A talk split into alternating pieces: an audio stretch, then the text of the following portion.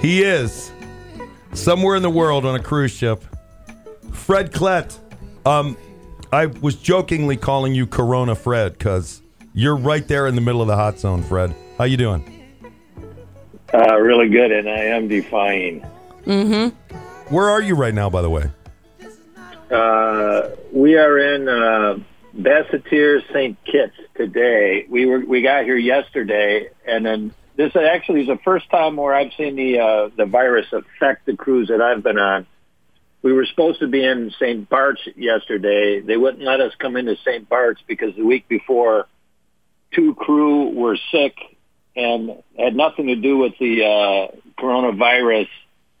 But because they were sick the week before, they wouldn't let the ship come in uh, this week at all. They just refused them uh, entry.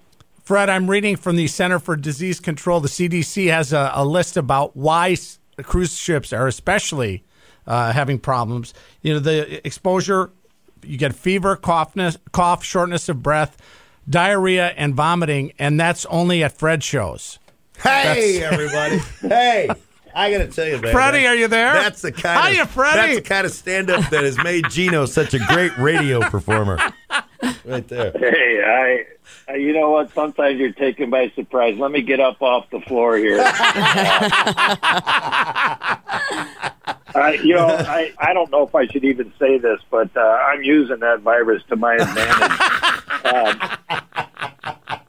you you know how uh, flights are just so crowded in today's world, and you, you know you got you, you sometimes you get stuck in the middle seat, or mm-hmm. you know you got the aisle seat, and there's a lumberjack guy sitting in the middle seat, and uh, yeah. I'm just finding if you if you cough a few times, oh. and then maybe. And then maybe wipe your eyes and then talk about how your wife had a fever before you left. um, that in, in, a, in a matter of a minute or two, you've got the whole aisle to yourself. I know that puts me in a bad light, but no. It sure is nice having that extra room on the side, I'll tell you that. Have you seen, uh, you said this was the first cruise you were on that actually was affected, but have you seen people like wearing masks or anything? Uh, the masks are ridiculous. Not on the cruise ships. I haven't seen that yet on the cruise ships, but in the airports, it's just like, uh, you know, almost, uh, it, sometimes it seems like one out of every two people has got a mask on, which makes it really easy to take people's wallets because everybody looks the same. Yeah, it was the guy with the mask. Have the cruise companies, have they put anything out to the employees about ways to handle yourself and all that stuff around people? Oh, yeah. It's, uh, you know, everyone's uh, quite concerned about it, but they're, you know, they're coming out with stuff. But honestly, it's it's stuff that's just common sense that you mm-hmm. would normally want people doing anyway. Mm-hmm. Um, I don't I don't see anything different being added. It's just being emphasized. You know, the washing your hands and not touching your eyes or your nose and, uh, you know, coughing, covering up. Um, and, you know, this is stuff that we're, we're supposed to be doing anyway. So it's it's. It's no different. I, I think they're just emphasizing it.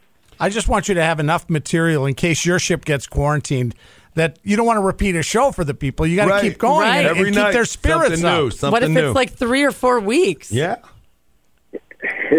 If it comes to that, uh, you know, uh, you're going to be talking about stuff that uh, they're they're going to either be laughing at or crying, one or the other. Yeah. But. Uh, Um, I'm on a ship right now with a lot of British, and uh, um, the British are notorious for either getting into the show or being oblivious and, you know, thinking it's just the most unfunny thing they've ever heard. Okay. And I had a show, uh, and I had a just show uh, the other, a couple of nights ago, and it was going great. And this guy got up to walk out, and I like to have fun with my audience, and, uh, you know, I immediately go after him. And uh, when I get up to him, he's a British guy. But uh, I go, where are you going? I got some good stuff coming out. He just yells out as loud as he can, you're not funny. Like, uh, just, you know, and sometimes I'm just so proud of how quick I think because I think I replied, I am too. Wow. See, that's what separates Fred from the rest of us. Oh. You're quick-witted. I have to say I was quite proud of myself because it was a, such a stupid thing to say. But, uh, and of course, and then afterwards, everyone wants to talk about the guy that uh, walked out. The one guy that walked out. Right. You know, you feel like you had a, a, a great show, and everyone's going, hey, how about that guy that walked out? Yeah, boy, yeah. He, he really kind of came at you, didn't he? Uh, well, thank you for yeah, your time, Fred. We're, we Glad really you're appreciate safe. It. Thank you. We know how busy you can be on those cruise ships when, you know, you've got a forty-five minute performance once a week. So yeah. we just want to thank you for taking yeah, time out of your I, busy I morning. Do, I, I do apologize. I have to go because I have another show tomorrow night. So I, I got to get ready for that.